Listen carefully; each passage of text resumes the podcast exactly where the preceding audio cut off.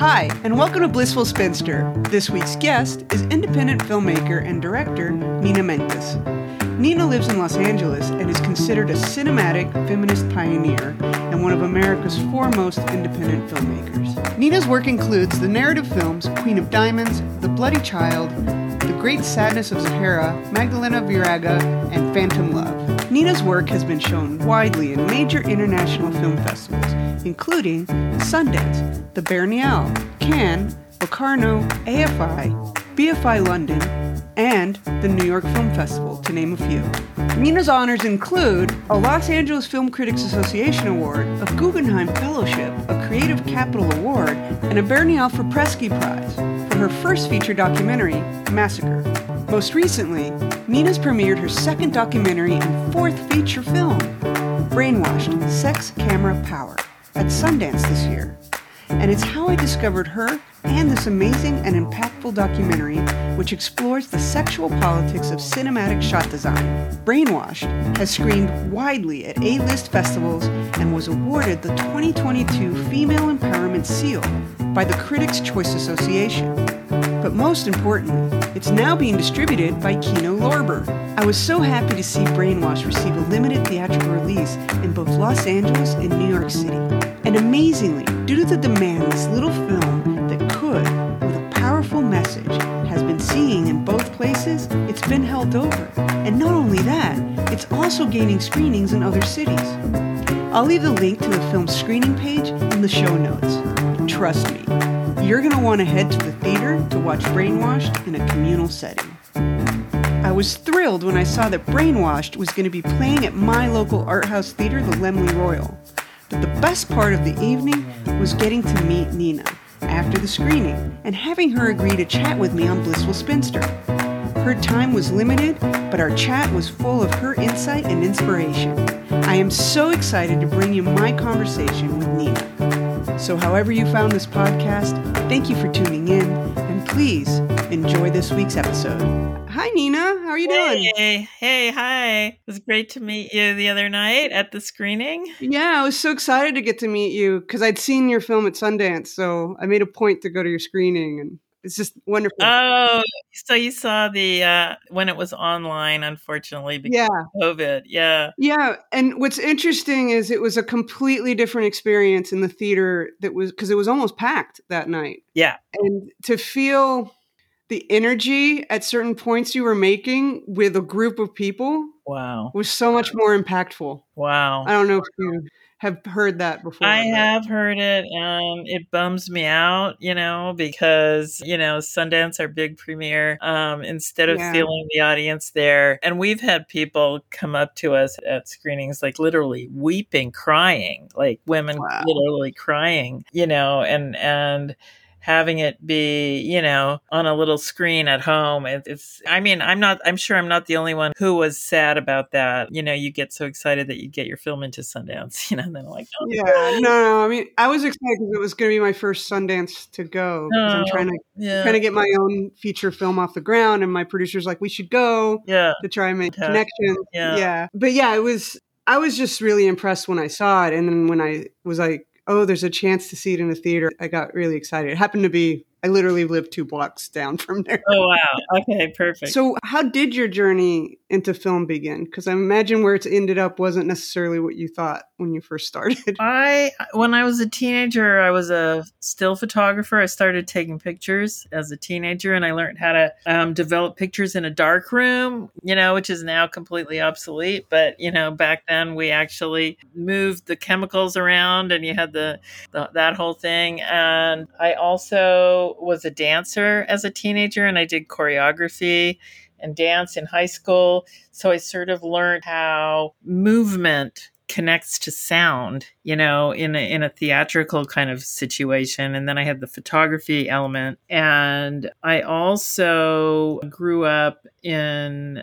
a house where my mom was into Jungian psychoanalysis. She she had an analyst, and so she was always saying, "Write down your dreams, write down your dreams."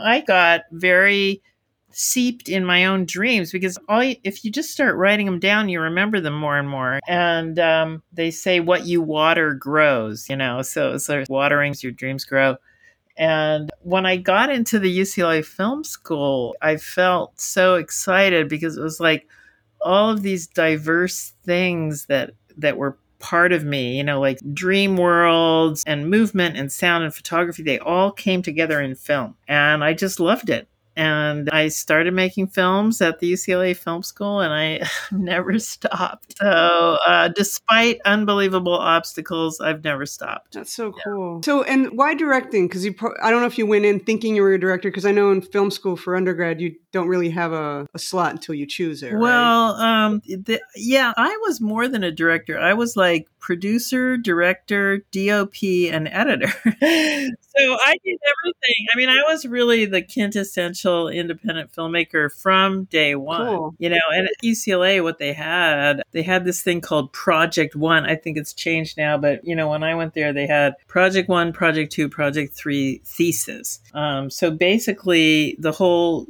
curriculum was just making films. And the very first film that you make is on Super 8. And usually most people they do shoot their own film and they direct it and they produce it and they and you have to cut it and you have to do everything. Some people I guess get someone to help them with the shooting, but I had this photography background so I had a really love of shooting anyway. And I just found that I loved all of it. I loved shooting, I loved editing, I loved editing the picture, I loved editing the sound. I loved creating the dream worlds and I I just loved it so much. So I never really changed my way of shooting from that Super 8 moment in a way. I kept I mean, I slightly expanded, but not that much, you know. So Brainwashed was the biggest production that I've done. And of course, because I'm in it, I couldn't shoot it. Um, and it's a documentary. It's completely different than my other films. But all of my other films, I, I kept control of everything. Which I really like. Yeah, for my short films, I've done a lot. I didn't go to film school. I went to theater, oh, so okay. I study. I've got I've got two degrees in in technical theater and in creative writing. Oh, cool. I never wanted to be in front of the camera. yeah, the camera something I never wanted either. I was just like anything but that. I'll do everything, but not that. Yeah. But then I ended up being in front of the camera for Brainwash, but that was really not not pre planned. It kind of happened. Yeah, but I think I mean it was interesting because when I first started seeing it, because I, I I very rarely seen a documentary that had a lecture like uh, yeah the through line, and I was like I kind of I really liked it, especially when you went to some of the younger audience. Yeah. Or the the film school kids were those students of yours? Yeah, yeah. mixed some were students some were faculty some were okay. just random people who came. Yeah. Yeah. To hear them them realize how much we've all been affected you know because they're kind of us yeah. you know the audience. Exactly. Yeah, yeah. And so it was, it was a really effective way to do it. Yeah. So oh thank you. I like that you chose to be on camera i guess thank what you. I'm saying. so what was your your light bulb moment with your what you talk about in brainwash was really about you know the effect of the male gaze on how we all even make our films the framing and the the language with which we use visual language. Yeah yeah well, I don't think I had a light bulb moment per se. I mean, for whatever reason, and I'm, I'm not sure why. Um, it could be because I grew up without a television. My mother was against television, so we didn't have one. So, for whatever reason, I was really always aware. You know, when I would see women on the screen, you know, in this highly objectified way, even though it was normalized in cinema, I noticed it very acutely. And this is like long before I read Laura Mulvey or Judith Butler or, you know, any of these people um, who were talking about it. So I just noticed it because I had an intuitive um, revulsion for it, actually. And when I shot my own films, I, I went against that way of shooting without having a theoretical background or anything. It's just intuitive on my part. So I didn't really have that light bulb moment. It was really something that, that I was always aware of and always bothered me and always worked against in my own filmmaking and worked against in my teaching. And then when I was introduced relatively late in my filmmaking, like after my third film, actually the the way that it happened is that I was teaching at USC Film School, and um, a professor in the critical studies side asked me to co-teach a class with her. She wanted a production person and and her to be together teaching, and I had never really learned about all these people like Laura Mulvey and Judith Butler and bell hooks and you know there's a long list of these people who are very influential but they're mainly you don't necessarily hear about them if you're a production student at film school unless you seek it out and you seek out and you decide to go take a feminist theory class over in the critical studies side yeah. which is a you know something that most people actually don't do. Um, I didn't do it till I was asked to co-teach the class, but then I fe- I felt like a student in the class because I was gobbling up these um, essays and and readings, and I really had my mind blown. And so it gave me a language and a way of talking um, about things that I had felt before. And I took that back to my production students. And that's how the lecture started, you know. And I feel like brainwashed, sort of, in a way, has that same effect that it's sort of like people have felt these things, they kind of know it on some subliminal level, but most people, not everyone, of course, but most people haven't actually confronted the fact that this system of shot design is fairly pervasive through history, through the canon with all these masterpieces, you know? Um, and so it's kind of like a wake up moment for people seeing the film. And it was even a wake up moment for me making the film. I already knew about it. You know, I have read all these theorists. I have been making films for years in a way that goes against the grain. But the process of making the film, of sifting through 600 film clips to cull the 175 film clips that we use, it still was shocking to me how often the same system is used in films, even films that we love or films that I love, like let's say Metropolis. I'd completely forgotten about that uber male gaze sequence of Metropolis. I mean, I love Metropolis. I still love Metropolis, but there it is. Mhm. You know, it's the same system of looking. Yeah, I mean, I was it was interesting. I when I watched it at Sundance for the Sundance the first time I watched it, I had this real interesting moment where I remembered I loved Blade Runner when I was a kid. Yeah. And I want to say it was three years ago, maybe three, four years ago, um, American Cinematheque did a remastered in the Egyptian of Blade Runner Yeah. and had one of the actors there. Um, and I'm watching it, and all of a sudden it got to that scene, Yeah. which I think you you have a clip of the one with Robin Wright, where it, it's really cringy and Yeah. really rapey, yeah. Like energy. And I had this visceral reaction to it, going, "How do I still like this film? Yeah. This is did they not? This is the man who made Thelma and Louise. What is he doing? Yeah. You know, because it's the same director, right? I'm like." This is so profoundly true Yeah. you know how much in the ether it's been and that not only men are have been brainwashed or just Absolutely.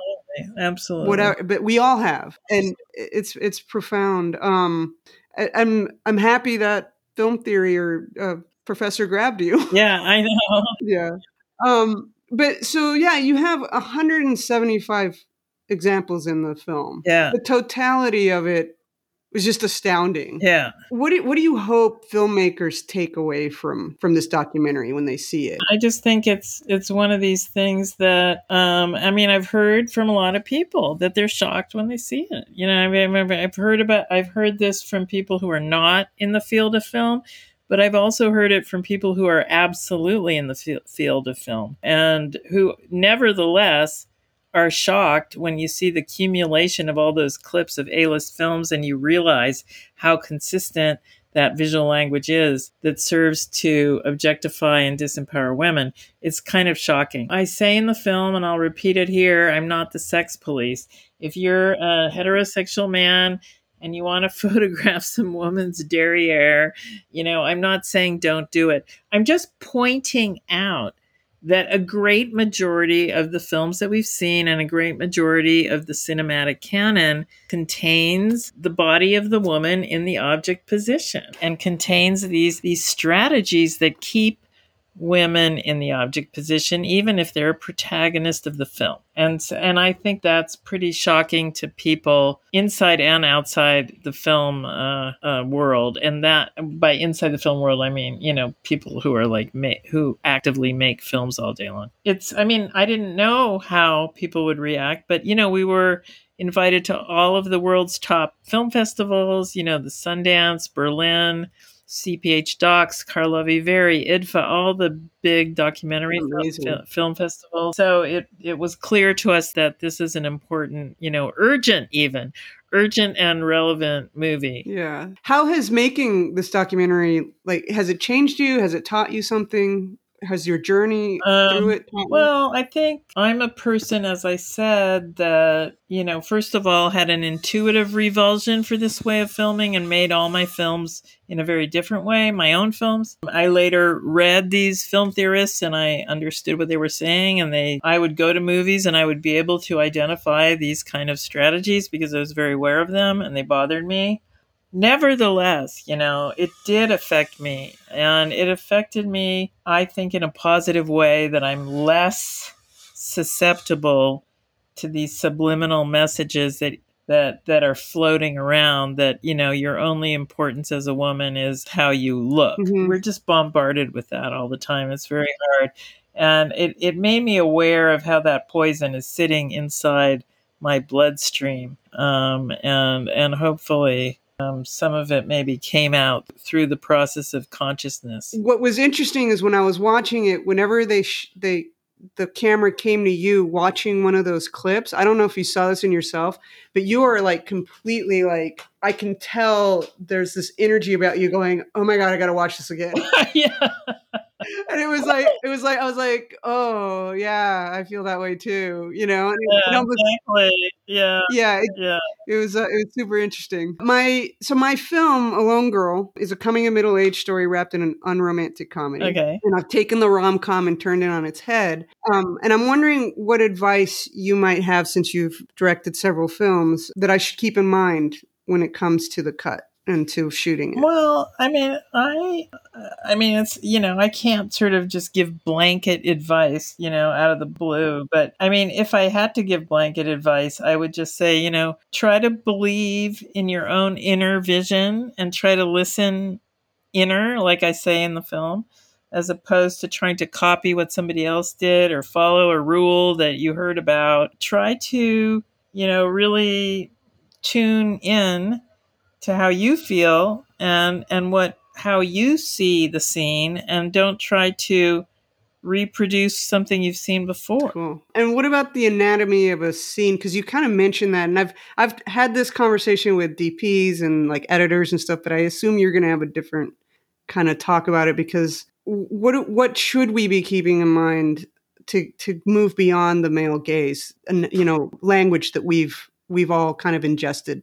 My I mean my position is that the quote male gaze is not something that's limited to men because Yeah. we as women um, often see ourselves and other women in that way.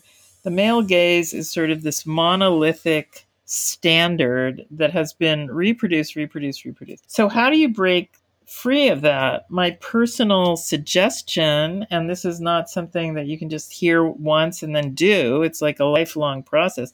But my personal suggestion is to try, like I said, try to listen to what you really feel. Let's say you you pick up the camera and you just you just want a close up on that woman's face, you know, because it just feels right. And people are telling you, no, you have to show the whole room because no one knows where she is and they'll be confused. Yeah, but I feel like I want to be close on her face at this moment. So if I'm your teacher, I say go with that feeling. Don't go with logic. Don't go with what people tell you you have to do. Go with that feeling inside that's telling you what that shot should be. Cool. Um, and now, and one of the reasons I've written this film is similar to you doing this film, which is, you know, it's in the ether how the framing Yeah. affects how women are, are seen, right, or objectified. I think storytelling as well, and I always call it the patriarchy with a big P. Yeah. That like for hundreds of years, um, Yeah. we've kind of been uh, women have been basically told that our main objective in life should be to be in a relationship. Correct. And you can have other aspirations, but above all, Yeah. you should be in a relationship. Correct. And I think that has a very detrimental effect on us where we, from a very young age, from the first Disney film that's put in for us, we learn that our happiness is exterior, is exterior to ourselves. It's not something Yeah. we have control over. And that leads to really toxic relationships. It leads to you know, and I, I just want to know what your thoughts kind of were on that. Yeah, I agree. I think you know, it's uh, being in a relationship is overrated. I mean, not to say, I mean, uh, you know, if you have a real understanding with someone, and it could, in theory, be a beautiful thing. I think that's fairly rare and a lot of people are in relationships because they they're afraid to be alone and they they just fall into a relationship of two neuroses meeting each other. And it's yeah it's definitely pushed on women and it's definitely you're definitely made to feel that you're a weirdo if you're not in a relationship. I'm not in a relationship mm-hmm. unless it's with my cat. Yeah i have three. Um, but you know happiness is um, something that comes in many forms and it's actually mm-hmm. primarily interior it, it, it, doesn't have that much to do with the exterior so yeah so that's what i'd say about that yeah, no no um, and that's i just I, i'm hoping to start giving a window into that so that yeah. women can start seeing themselves in that light you know well that's great do you do you have any questions for me or no? I usually ask, and you don't have to. I'm just saying. No, I'm, I mean, I'm really grateful that you saw the film at Sundance, that you came and saw it on the screen. And I hope we can tell your listeners to come out this weekend. Um, we had the amazing thing happen that this small film, it's a very small, low budget documentary. These things usually don't get held over and it's been the film has been such a success in LA and New York they are holding the uh, screening longer in New York and in LA it's now it was in Glendale now it's going to be at, at the Lumiere Music Hall in Beverly Hills and then it'll be back at the Laemmle. I think it's going to go to North Hollywood as well. And like you said, it's much, much different to see it on the screen. So don't wait for streaming. Go to the theater. True. Yeah. Go to the theater. It's such an excellent experience in the theater. Thank you so much. Oh, thank you. Um, and I'll make sure I put all the information um, about the film in the show notes and in the social media posts as well. And uh, it's been wonderful meeting you. Same here. And thank you so much. Thank you so much for tuning into Blissful Spinster. If any of these conversations are resonating with you, please subscribe on Apple Podcast, Google Podcasts, or wherever you get your podcasts. You can find Blissful Spinster on Instagram and Twitter and through our website, blissfulspinster.com. Again, thanks so much for joining me on this journey. And until next week, go find your happy.